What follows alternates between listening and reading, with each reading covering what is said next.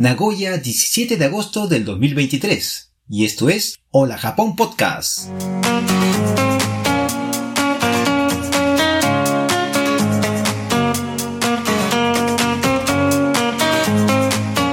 Bienvenidos a Hola Japón Podcast, el programa donde hablamos de Japón, su cultura, la vida de sus habitantes y por supuesto la de los extranjeros que vivimos en este país.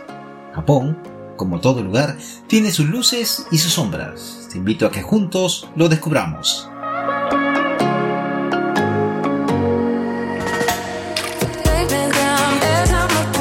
Hola amigos y bienvenidos al tercer episodio de esta segunda temporada de Hola Japón Podcast. Mi nombre es Roberto Watanabe, nacido en Lima, y soy un ciudadano del mundo que reside en la ciudad de Nagoya, capital de la prefectura de Aichi, en Japón. Hoy estamos jueves 17 de agosto del 2023 y en Japón estamos en plena vacaciones de agosto, de verano. Muchos disfrutan de las piscinas y de los paseos a la playa y los ríos, acampando y haciendo sus barbecues o parrilladas. Estas vacaciones, o el Yasumi de Obon, como se le conoce, es aprovechada por los japoneses para visitar las tumbas de los seres queridos y viajar internamente en Japón para visitar a sus familiares. Y es que en realidad, el Obon es una festividad de culto a nuestros antepasados. Es una tradición de origen budista que no solo abarca los aspectos religioso y cultural, sino que también se convierte en un motivo de interacción social con la comunidad. Este año fuimos mi familia y yo al colegio de primaria de nuestra zona a disfrutar de las danzas tradicionales que se realizan en los espacios que todo colegio japonés tiene para practicar el fútbol y el béisbol. En los días que dura el festival, los vecinos de la zona asisten al plantel escolar a disfrutar de esa festividad, donde también se ofrecen comidas como el yakisoba, papas fritas, manzanas bañadas en caramelos y otros más, así como atracciones como coger a unos pescaditos en una especie de estanque con un dispositivo de plástico y con un fondo a base de papel de arroz, que al contacto con el agua y el peso del pescadito cede y no te llevas la mayoría de las veces ni un pescadito, pero sí una carcajada de los niños japoneses. Y para beber no podía faltar el tradicional ramune, una bebida gaseosa japonesa originaria de Kobe, así como cha y agua en envase de plástico, y la cerveza o mejor dicho, la cervecita en lata de 250 mililitros. Alrededor del plantel escolar se posicionaron los bomberos de la zona, controlando el paso vehicular y peatonal, y sobre todo atentos ante cualquier eventualidad que pueda ocurrir. Esta festividad se celebra en todo Japón, y cada barrio japonés planifica su evento resaltando su originalidad. Pero esta semana de las vacaciones de Ubon también trajo consigo dos tifones, el número 6 y 7 de la temporada. El tifón número 6, o Kanum, azotó la isla de Okinawa y parte de Kyushu, para luego dirigirse a Corea y luego a China y Rusia, provocando a su paso inundaciones y daños a la propiedad y a los seres humanos.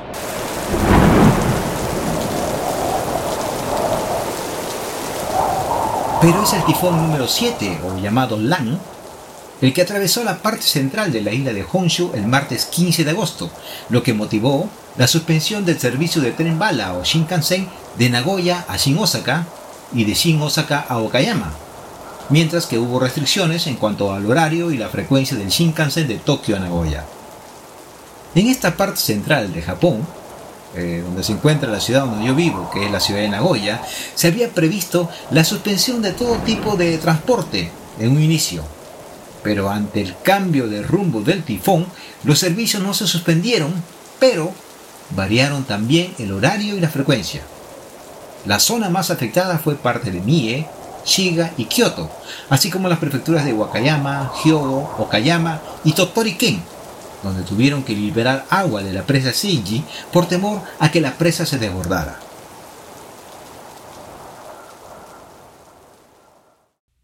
Esta semana de vacaciones de Lobón está bastante movido y recién desde el lunes 21 las labores normales en todo Japón se reiniciarán en todo el archipiélago.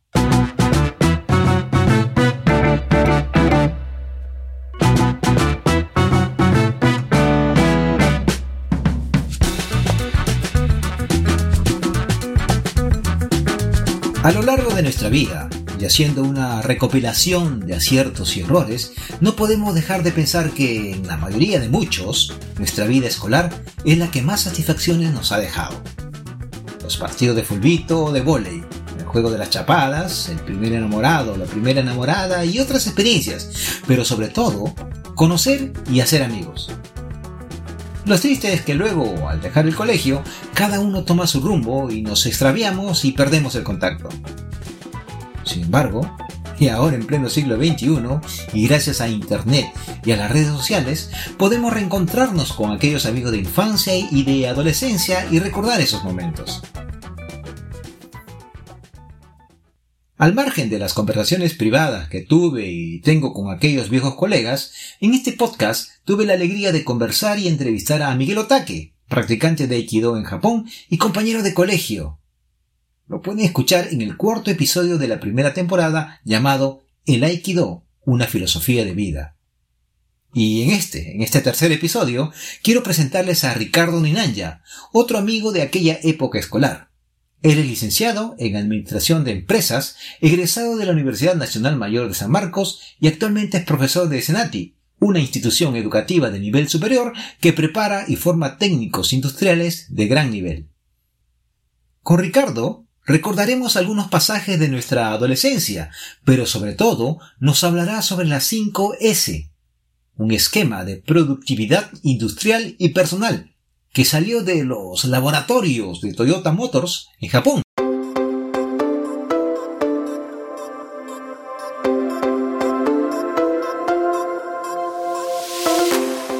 Las 5 S nuestras de cada día.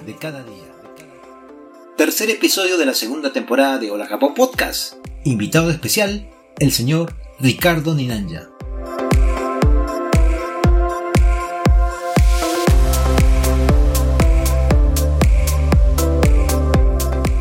¿Y bien? ¿Estamos listos? Tengamos a la mano una taza con café o té, un vaso con agua o refresco, y si estás manejando o dirigiendo tu automóvil, ten cuidado. Escuchemos la entrevista.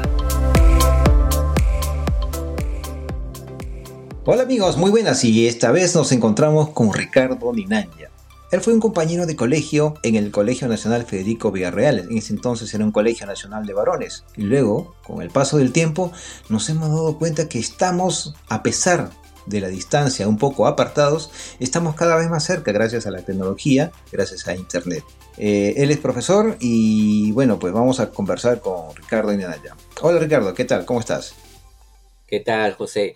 Bien, sí, me da gusto estar en tu, en tu programa y contarle algo pues de, nuestras vivencias ahí en, los 80, ¿no? 70, 80. Nos conocemos desde el colegio, ¿no? Tenemos la suerte de haber estudiado en un colegio nacional que ha estado ubicado pues en un distrito muy pudiente, ¿no? Teníamos acceso en ese entonces a, a, todo lo nuevo que llegaba del extranjero, Y realmente hemos pasado pues momentos muy, muy felices, ¿no? Eh, a pesar de las carencias, nos tocó vivir en una época eh, muy dura, ¿no? Eh, los 80. Sí, fue una época muy dura, ¿no? En Perú y, en América Latina le llaman pues la década perdida, ¿no? Ya. Pero sí fuimos felices, como se dice. Claro. Ahora con las tecnologías, pues la información y comunicaciones estamos este, tratando de, de, conectarnos, ¿no? Con todos los amigos que por X motivos ya no están, eh, ya no estamos cerca, pero es fácil ahora conversar contigo, tú estás en Japón, yo estoy en Perú, y otros amigos, pues que, que también no están en nuestro país, ¿no? Así es, Ricardo. Y es importante, ¿no? Y es importante esto, cómo las tecnologías a veces eh, nos ayudan a, conectarnos, pero también hay una frase que, está muy de moda que dice, pues, la soledad de las multitudes, ¿no? Ya. Que la tecnología te ayuda a conectarte, por ejemplo, yo contigo, que tú estás en, en Japón, yo en Perú, pero también dentro de, la, de los hogares, ¿no? Cómo la tecnología aleja, ¿no? Este, las personas están sentadas en una mesa eh, conversando, comiendo, departiendo, pero están con los celulares, están, están desconectados, ¿no? Sí, es una realidad eso, ¿no? Claro, y muchas veces eh, antes eh, en el barrio pues todos nos conocíamos, ¿no? Sabíamos cómo se llamaba tu papá, tu mamá, tus hermanos, ¿no? Pero ahora este, todos son eh, condominios, edificios, y yo vivo en un edificio y yo no sé cómo se llama mi vecino, ni a qué se dedica. Claro, claro, claro. y vemos las noticias, ¿no? Este, y también en el Perú, ¿eh? este, que a veces hay un vecino que ha fallecido hace 15 días, 20 días, nadie se dio cuenta, ¿no? Y, y estando tu vecino. ¿no? Mm, entiendo, entiendo. Entonces, esa, lo que le llaman, pues, ¿no? La soledad de las multitudes, ¿no? Como eh, a veces este, está estando tanta, la gente, eh, tanta veces la gente junta y a veces están separadas. Ricardo, tú eres profesor de un centro de instituto superior. Sí, eh, Senati es una institución educativa de nivel superior. Sí, cuéntanos un poco de ti, Ricardo. ¿Quién eres? ¿Qué haces? ¿En qué te desempeñas? Y todas esas cosas que seguramente nuestros oyentes quieren saber. ¿Quién es Ricardo Nilange? A ver, háblanos un poco de ti, Ricardo. Bueno, soy peruano, eh, soy una familia migrante ¿no? de, de, la sierra del departamento de, de Junín, ¿no? Huancayo. Sí. Estudié ¿no? en el Colegio Nacional Federico Villarreal de Miraflores. Eh, después eh, estudié administración en, en, San Marcos. Bueno, elegir la carrera también fue un poco difícil, ¿no? Porque nosotros no teníamos esta formación eh, vocacional, ¿no? ¿no? Nunca nos, nos, formaron, nos asesoraron y, bueno, pues teníamos que una vez terminado el colegio ver qué, qué hacíamos por la vida. Y bueno, eh, mi familia tenía pues unos emprendimientos, teníamos una bodega, teníamos un puesto en el mercado, o sea, generalmente negocio, ¿no? De forma independiente.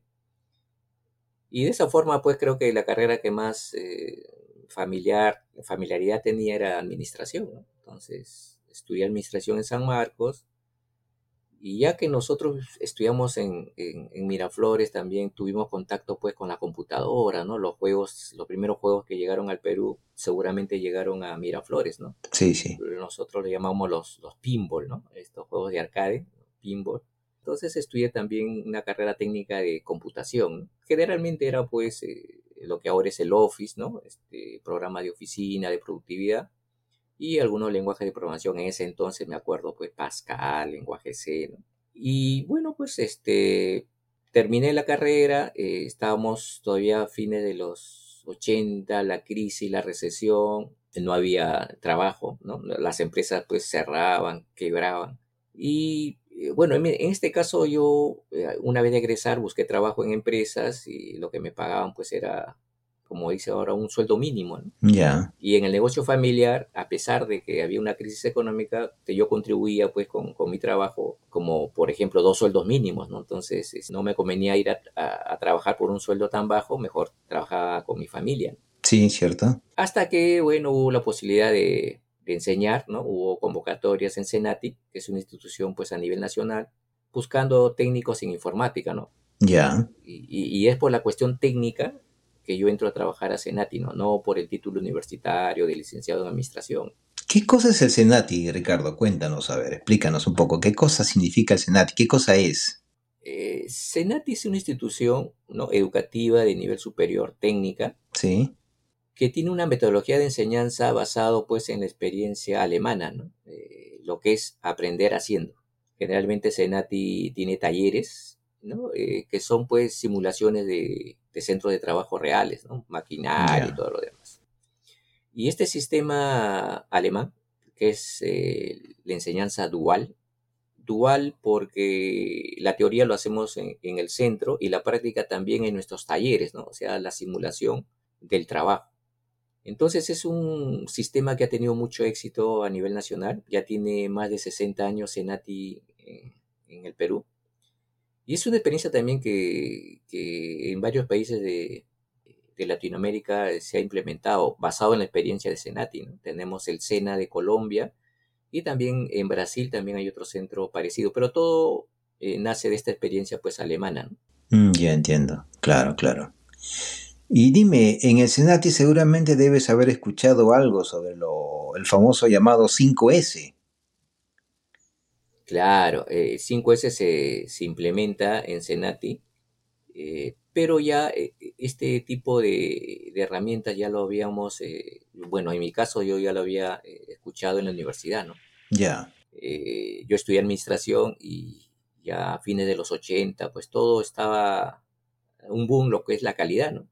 Entonces, antes de ingresar a la universidad ya tenía algún conocimiento de calidad y la calidad lo relacionaba con, con Japón, ¿no? Porque Con Japón, en ese ¿no? entonces eh, yo asumía de que Japón era lo que, lo que ellos habían, entre comillas, inventado la calidad, ¿no? Ya. Entonces, los productos japoneses, pues te acuerdas en, en nuestra época, Sí, sí, sí. todo era eh, japonés y eran buenos, ¿no? Eh, los televisores, eh, los Betamax, los Walkman, los relojes, las calculadoras, eran pues productos japoneses y buenos, ¿no? La gente... Había muchas marcas, me acuerdo, este, Sanyo, me acuerdo, este, creo que Aiwa también Sí, va, claro. muchas marcas que a veces no interesaba el nombre, ¿no? Era japonés y era bueno, ya, ya no, Sí. no, no interesa si no es, no interesa si no es Sony, si no es Citizen, pero que sea japonés, era bueno. Entonces, Ricardo, disculpa, ¿cómo se Eh, puede entender esto sí. de Japón? Luego de que en 1945 haya perdido una guerra, ¿cómo, cómo se puede eh, asimilar el surgimiento de Japón a nivel industrial? ¿Tú tienes alguna idea del surgimiento de Japón luego de perder la guerra? ¿A qué se debe? claro, ya en la universidad, eh, en mi caso ya eh, nos enteramos pues que los pioneros de la calidad eran los americanos, ¿no? Ya, Deming, Juran, que ellos, basados en, en- en las matemáticas, en la estadística, fueron los que formularon ¿no? La- la- las primeras este, normas técnicas ¿no? de calidad, porque Estados Unidos eh, en la década de los 30, en los 40, en la Segunda Guerra Mundial, eh, le dan mucha importancia ¿no? a la calidad ya, porque en la Segunda Guerra Mundial ellos eh, tenían problemas, ¿no? De los accidentes, de los fusiles que a veces se trababan, de los paracaídas que no se abrían, o sea, había muchas bajas, ¿no? Por eso, ¿no? Entonces ellos eh, vieron una necesidad y, y estos eh, personajes, ¿no? Que estaban eh, empeñados en, en- en hacer que los productos sean confiables, buenos, sí, se implementó pues las primeras normas de calidad en Estados Unidos. en Estados Unidos. Claro, en los 30, ¿no? Ya, Ya después de la Segunda Guerra Mundial, creo que esa iniciativa de los mismos empresarios japoneses sí, que invitaron, ¿no? Invitaron a Deming, Juran a, a dar conferencias, ¿no? Se interesaron mucho, ¿no? ya. Y creo que ellos sí tomaron conciencia que esto era pues un- un- una base para, para el futuro, para sus productos, ¿no? Eh, Basados en la calidad, ¿no? El concepto de calidad, entonces, según tus palabras, eh, nació o surgió a través de las necesidades militares de los Estados Unidos y que luego, después de la Segunda Guerra Mundial, los empresarios japoneses, viendo la eficacia de todo este esquema, eh, deciden aplicarlo en Japón. Pero en los Estados Unidos se olvidaron de eso. ¿Cómo, cómo, cómo, cómo es eso? Claro, eh, también, ¿no? A veces ya como me imagino, ¿no? Estados Unidos, la potencia pues mundial, ¿no? Sí, un poco como se dice, se durmió en sus laureles, ¿no? ya, Eh, en cambio, Japón de, de, de abajo, ¿no? Eh, Comenzó pues a, a- a potenciar su industria, ¿no? Y hemos visto cómo en los 70, ¿no? Creo que en la crisis del petróleo, ¿no? Eh, desplaza pues a, a Estados Unidos como el primer productor mundial de automóviles, ¿no? sí, así pues. Y, y- y- en Estados Unidos se vendían más eh, automóviles japoneses que, que norteamericanos, ¿no? Y, y a nivel mundial. Creo que eso fue la cúspide de, de Japón, ¿no? O sea, ser pues eh, reconocido como una potencia tecnológica, productos de calidad. Y yo me acuerdo que había una frase que también le escuchaba mucho en, en- en los 80, 90, decía, ¿no? Que Estados Unidos inventaba las cosas Sí, y Japón lo- los hacía más chiquitos, ¿no? sí, O sea, sí, sí. siempre era eso, ¿no? Y dime, ¿cómo así entonces surge el concepto de calidad y qué relación tiene con el 5S, ese, ese esquema o esa técnica que a veces es difícil entenderlo para muchos, ¿no? Claro. Eh, dos conceptos este, así, claro, ¿no? ¿Qué es calidad? Eh, calidad es, pues, cuando un producto supera las expectativas, ¿no? Del, del consumidor o, ¿no? Del, del usuario, ¿no? Entonces yo compro algo pensando que ese producto me va a servir, pero si me sirve, ya es un producto bueno, ¿no? Pero si supera mis expectativas, ya pues, ¿no? Es un producto extraordinario, ¿no? lógico. Entonces eso crea pues la fidelidad, ¿no? De la gente, ¿no? Con, con esos productos, ¿no? Es una relación, ¿no? Y como dicen, pues la calidad no cuesta, ¿no? eh, lo que cuesta es la no calidad, ¿no? Eso es lo que cuesta. ¿no? Entonces. Perdón, ¿cómo, cómo dijiste? eh, que la calidad no cuesta. Ya. Lo que cuesta es la no calidad. Ah, no. ya entiendo. ¿no? Claro, claro. Entonces, es algo sencillo, ¿no? Sí. Entonces, este, ya creo que los japoneses lo vieron eso y, y, bueno, lo, lo aplicaron, ¿no? Y fue pues un éxito rotundo y hacer pues que Japón pues este, sea una potencia tecnológica, ¿no? Mm, entiendo. De- en los 80, 90. Claro, de todas las técnicas de manejo empresarial e industrial japonés que cogieron no solamente de los Estados Unidos, sino también de Alemania y de otros este, países avanzados industrialmente, eh, Japón lo resumió y lo modificó y lo mejoró en muchos casos, ¿no? Siendo o surgiendo esta idea del, del 5S, ¿no? ¿Puedes explicarnos más o menos qué significa este término, est- esta metodología llamada 5S? Claro, eh, antes, eh, Sí. bueno, nosotros, no sé si tú te acuerdas, ¿no? En jóvenes, ¿no? Ya, Eh, nosotros, pues, nue- nuestros padres o generalmente nuestra madre aplicaba las 5 S, ¿no? porque siempre entraba al cuarto. Nuestro cuarto los fines de semana y ve- veía todo un desorden, ¿no? Todo un caos. Ahí yo con la justa se encontraba en mi cama porque todo estaba, este, eh, desordenado, ¿no? Y lo que decía la mamá, pues, es- me acuerdo, ¿no? Sí. A ver, ordenar su cuarto, ¿no? Y casi todo el mediodía nos tomamos, este, ordenando el, el cuarto, ¿no? Ya. Eh, sacando las cosas que no sirven, ¿no? Periódicos antiguos, revistas, una pelota que ya está rota hace tiempo, ¿no? Mm, Teníamos que botarla a la basura. Ahí se aplicaba las 5 S, pues, ¿no? La, la clasificación, ¿no? La primera S, ¿no? Clasificación. S, Lo que clasificación. sirve Sí.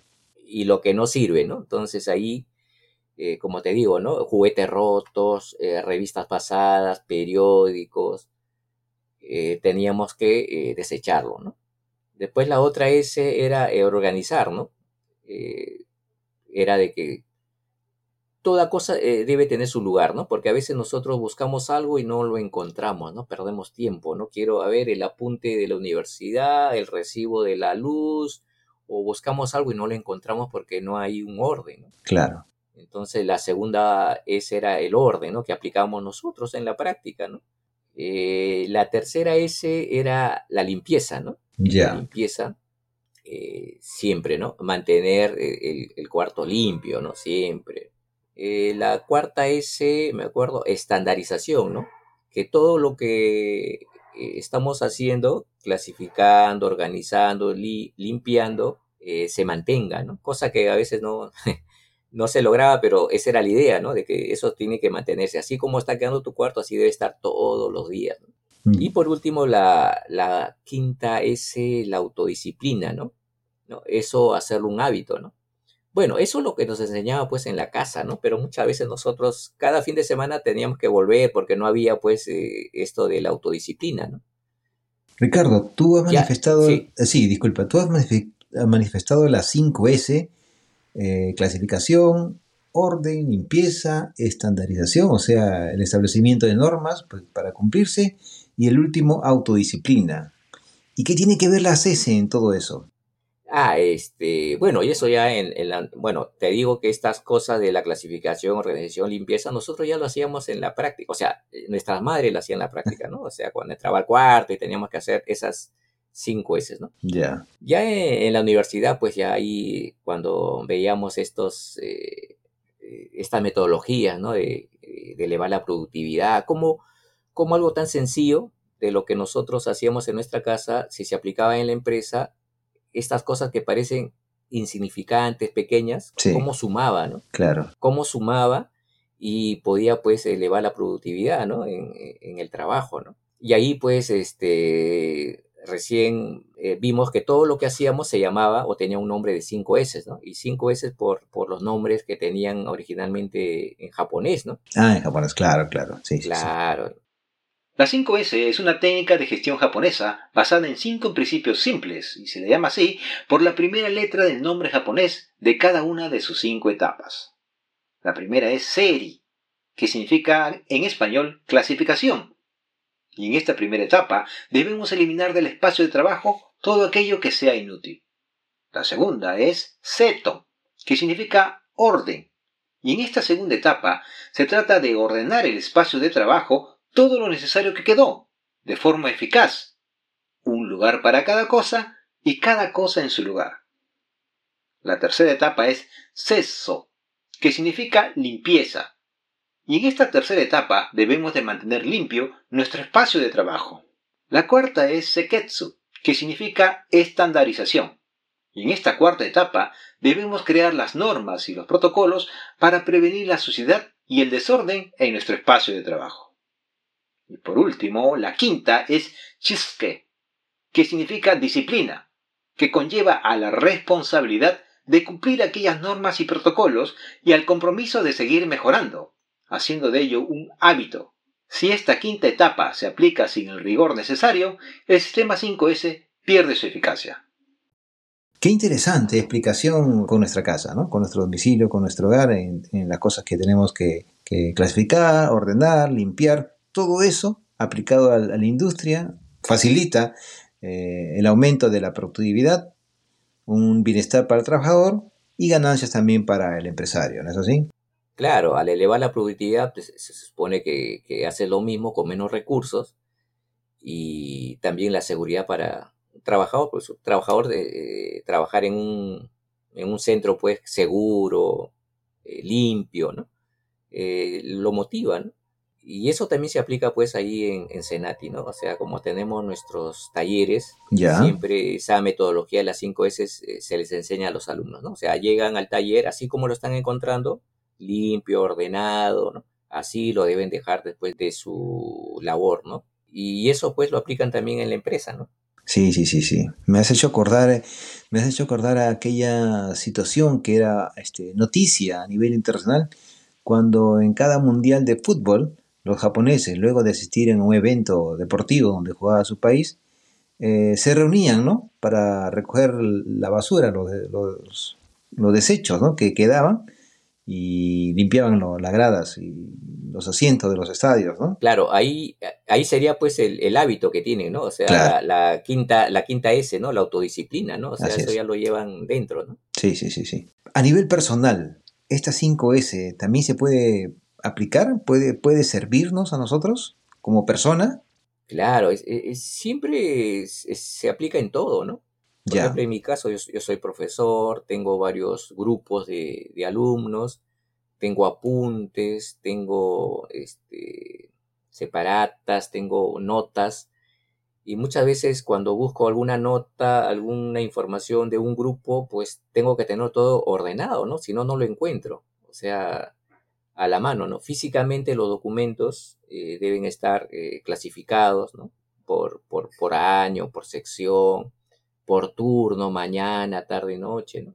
Y también en la computadora, ¿no? Este, las famosas carpetas, ¿no? tenemos que estar ahí clasificando todo para tener un orden y poder ubicar eh, algún documento, alguna nota, ¿no?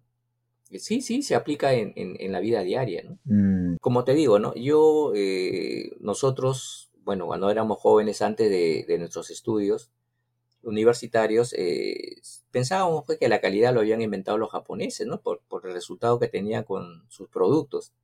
Pero después ya en la universidad eh, estudiamos pues este, la calidad, ¿no? La calidad que era pues un... Los pioneros fueron los, los americanos y los japoneses fueron los alumnos que superaron pues a los maestros. Y veíamos pues que muchas de estas técnicas, por ejemplo, las 5 S, el, por ejemplo, eh, just in time, ¿no? Eh, justo a tiempo, eh, muchas metodologías mm. eh, habían este, salido pues de, la planta de Toyota, ¿no? Que ahí se habían este, implementado, habían innovado. Toyota revolucionó todo lo que es este, metodología de trabajo industrial. y Que al final fueron los japoneses, ¿no? Los que compartieron con el mundo, ¿no? E, esto de la calidad. Yo me acuerdo que me acuerdo que ahí eh, estudiamos de, un japonés, eh, Kauro Ishihawa, que creó pues un kit, ¿no? kit de herramientas de la calidad, ¿no? Que, ahí estaba pues el, diagrama que lleva su nombre, ¿no? diagrama de Ichikawa o espina de pescado para identificar los problemas, las causas, eh, las hojas de verificación, checklist creo que le llaman, gráficos de control, histogramas, ¿sí? Eh, diagrama de Pareto, diagrama de regresión, diagrama de estratificación. O sea, es un kit donde muchas de estas herramientas son estadísticas, ¿no? Pero que él logró reunir y que se utiliza mucho, ¿no? En, la empresa, en la industria y todo esto pues tiene eh, un origen, ¿no? En Japón y generalmente en Toyota. Todo el mundo giraba en torno a Japón, hubo un tiempo, pero ya no es así. ¿Qué pasó? ¿Qué pisó? Claro, como dice, ¿no? Todo esto es cíclico, ¿no? Así como Estados Unidos se durmió en sus laureles, yo pienso que también Japón, ¿no? Llegó un momento en que, en que ya se, se, durmió, ¿no? En sus laureles, ¿no? De ser una potencia tecnológica y creo que ahora ha sido desplazada por China, ¿no? Creo que ahora China es la segunda y Japón la tercera, pero la tendencia es a la baja, ¿no? O sea, hay otros países, eh, Corea y cada vez los coreanos eh, en tecnología pues están sacando nuevos productos. Lo que antes sacaba Japón nuevos productos, ahora este, lo hace pues este, otros países, ¿no? O sea, ya eh, hay, hay, problemas, ¿no? Veo que, que, ha entrado un proceso creo que recesivo y bueno, es cíclico, ¿no? Todo, todo cambia, ¿no? Entonces creo que, que esa es la tendencia, ¿no? ¿Qué cosa más te gustaría agregar, Ricardo, a nuestra conversación del día de hoy sobre estas... Eh, técnicas, mm, bueno, sobre el 5S que prácticamente estamos hablando hoy día, ¿no? Claro, e, estas, e, esta metodología ¿no? Eh, de las 5 S que hemos dicho que se, aplica en todo, ¿no? en, todo nuestro quehacer diario y que nace pues de, esta este, innovación japonesa, como cosas sencillas, ¿no? Como cosas sencillas eh, hacen que la productividad pueda aumentar, ¿no? No hay necesidad de construir pues eh, equipo, maquinarias, ¿no? Mira, con estos eh, hábitos sencillos que lo podemos aplicar en, cualquier eh, etapa de, de, nuestra vida, ¿no? Familiar, personal, eh, se pueden hacer grandes mejoras, ¿no? Claro. Ricardo, bueno, tú eres uno de los invitados de este programa de Hola Japón, en esta nueva etapa, en esta segunda temporada quiero experimentar contigo una sección nueva que quiero hacer. Se trata del ping-pong. ¿Qué te parece? Está bien. A ver, vamos. Ya. Te voy a dar unas palabras y tú me vas a contestar lo más rápidamente que puedas, lo primero que se te viene a la mente. ¿Te parece? Claro, está bien. Van a ser entonces las siguientes palabras. Empezamos con la primera. Perú. Oportunidad. Japón. Decadencia. Estados Unidos decadencia. China. Eh, potencia.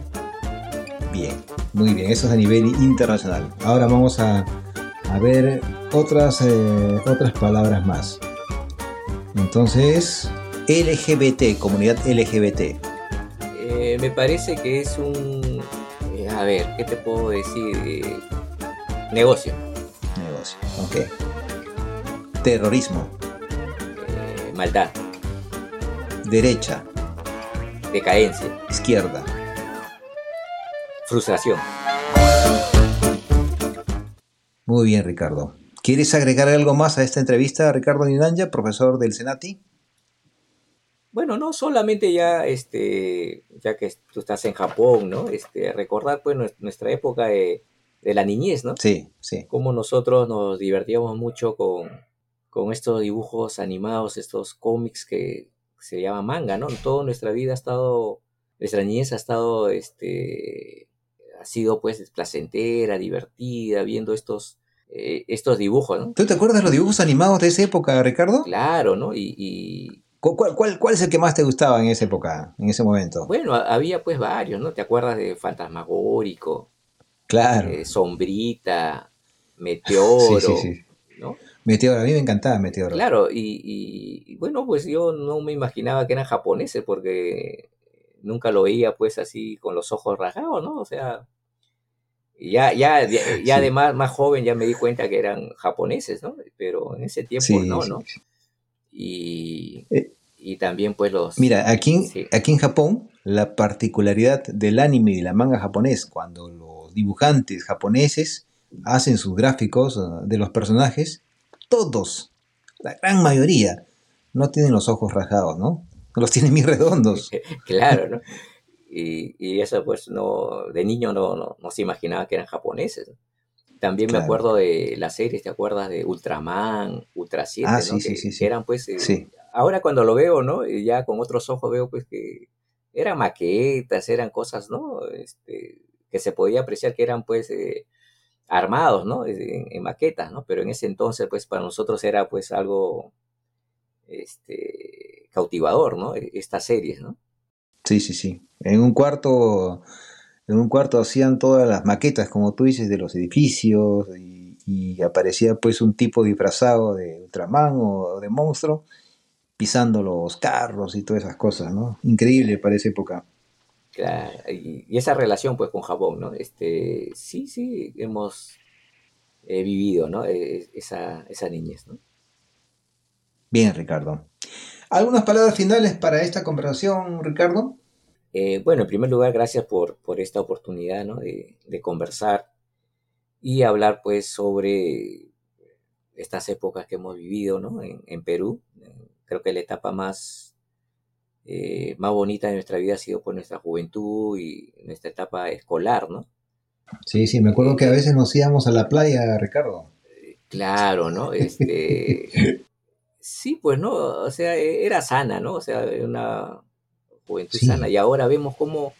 Es cierto eso. Eh, eh, en el Perú y en otra parte del mundo, cómo hay muertes, ¿no? En los colegios, o sea, no solamente en Estados Unidos que entra un loquito disparando, ¿no? Sino también en el Perú. Sí, es triste. Hay, el bullying, ¿no? Que, que llega hasta, hasta causar la muerte, ¿no? De los escolares. O sea, realmente cada vez la sociedad está más bueno, ¿cómo podemos decirle? Más, este... Está más perdida. Sí, o sea... No, encuentra su rumbo. Uno no sabe qué, es, qué pueden encontrar los niños en el colegio, ¿no? Donde antes era el colegio era un lugar seguro, ¿no? Ahora no hay lugar seguro. ¿Cómo, cómo, cómo es eso, Ricardo? O sea, se supone que en la medida que avanza y que somos alimentados por mejoras tecnológicas y hacen nuestra vida supuestamente más cómoda, más placentera, eh, menos difícil, nos envuelve en un individualismo increíble, ¿no? A tal punto que se generan conceptos personales muy egoístas. ¿Qué ha pasado? cómo, cómo, se puede entender eso? ¿no? Bueno, disculpa, al margen de, la conversación que hemos tenido, es una interrogante que se me ha ocurrido en este momento. ¿Tú, Ricardo, has pensado un poco de esto? Claro, en, primer lugar, eh, esto de, la violencia en los niños y todo lo demás, lo que decía anteriormente, ¿no? Eh, la soledad de las multitudes, ¿no? Yo me sorprendo, por ejemplo, había un caso en, el Perú de que un niño en el colegio se suicidó, ¿no? Eh, ¿Por qué? Porque le hacían bullying en el colegio. Pero la madre, claro, pero la madre ni se enteraba, ¿no? O sea, como su madre, ¿no? Que es una persona cercana, eh, no sabe que a su hijo le están haciendo bullying en el colegio. ¿no? O sea, como te digo, ¿no? Están tan juntas las personas que no, no conoce lo que le pasa a su hijo, ¿no? O sea, estamos tan cercanos y a la vez tan alejados, ¿no? Y eso es lo que, lo que, lo que está pasando, ¿no? Hay una desconexión entre, entre los padres y los hijos, ¿no? Bien, bien. Muy bien, Ricardo. Gracias por tu participación el día de hoy. Eh, creo que tú eres una persona que conoce muchos temas y me gustaría invitarte para otro episodio más en este podcast o en otro que por ahí se puede venir y quiero que esté presente como invitado especial Ricardo Ninaya. ¿Es posible? Claro, claro, estoy a tu disposición, José. Y saludos también por tu programa, que sí lo escucho frecuentemente y los comparto ¿no? con, todos los, los, los conocidos ¿no? acá en el Perú. Ah, gracias. Muy bien. Ricardo Inanya, un amigo desde Perú, estudiamos juntos en el Colegio Nacional de Varones, en ese entonces, Federico Villarreal, y un eterno amigo. Gracias, Ricardo, por tu participación y nos estaremos encontrando en otra oportunidad. Gracias, de igual manera, José.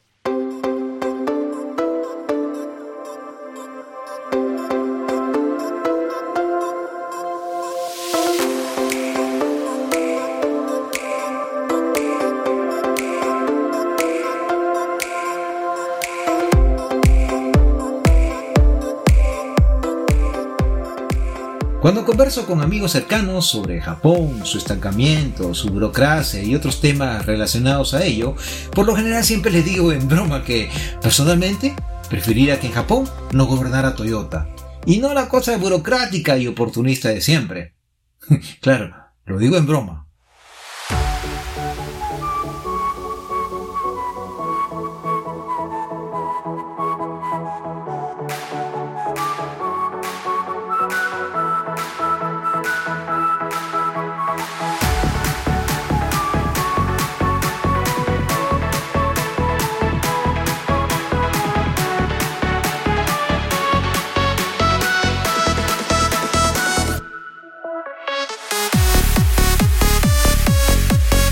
Si te ha gustado este episodio o cualquiera de este podcast, coméntaselo a tus amigos y compártelo.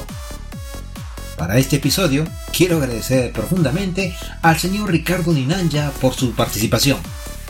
Aún suenan en mi cabeza esas dos frases que dicen la soledad de las multitudes y lo que cuesta no es la calidad, sino la no calidad.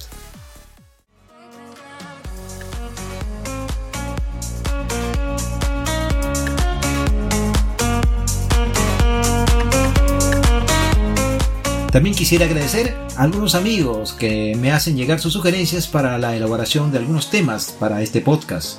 Pero sobre todo, quiero agradecerte especialmente a ti por escuchar mi podcast, ya sea con tus audífonos o cascos o utilizando tu parlante inteligente donde sea que te encuentres, en tu momento de descanso, en la casa o en el trabajo, o viajando en el bus o en el tren o conduciendo tu automóvil.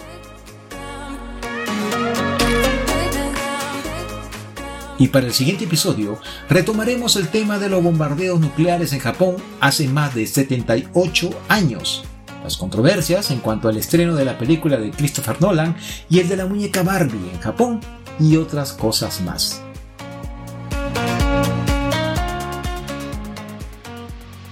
Si quieres conversar conmigo, literalmente, puedes hacerlo a través de la aplicación Telegram. Buscas Robetavi y listo. O si no, a través del Facebook, como Roberto Watanabe o a la página Hola Japón Online. Y nos estamos escuchando amigos, claro está, si el abuelito Sam y sus siete amigos, así como los osos Pardo y Panda, no aprietan el botón nuclear y nos vamos a... ya tú sabes. Soy Roberto Watanabe, desde Nagoya. Ya, matané.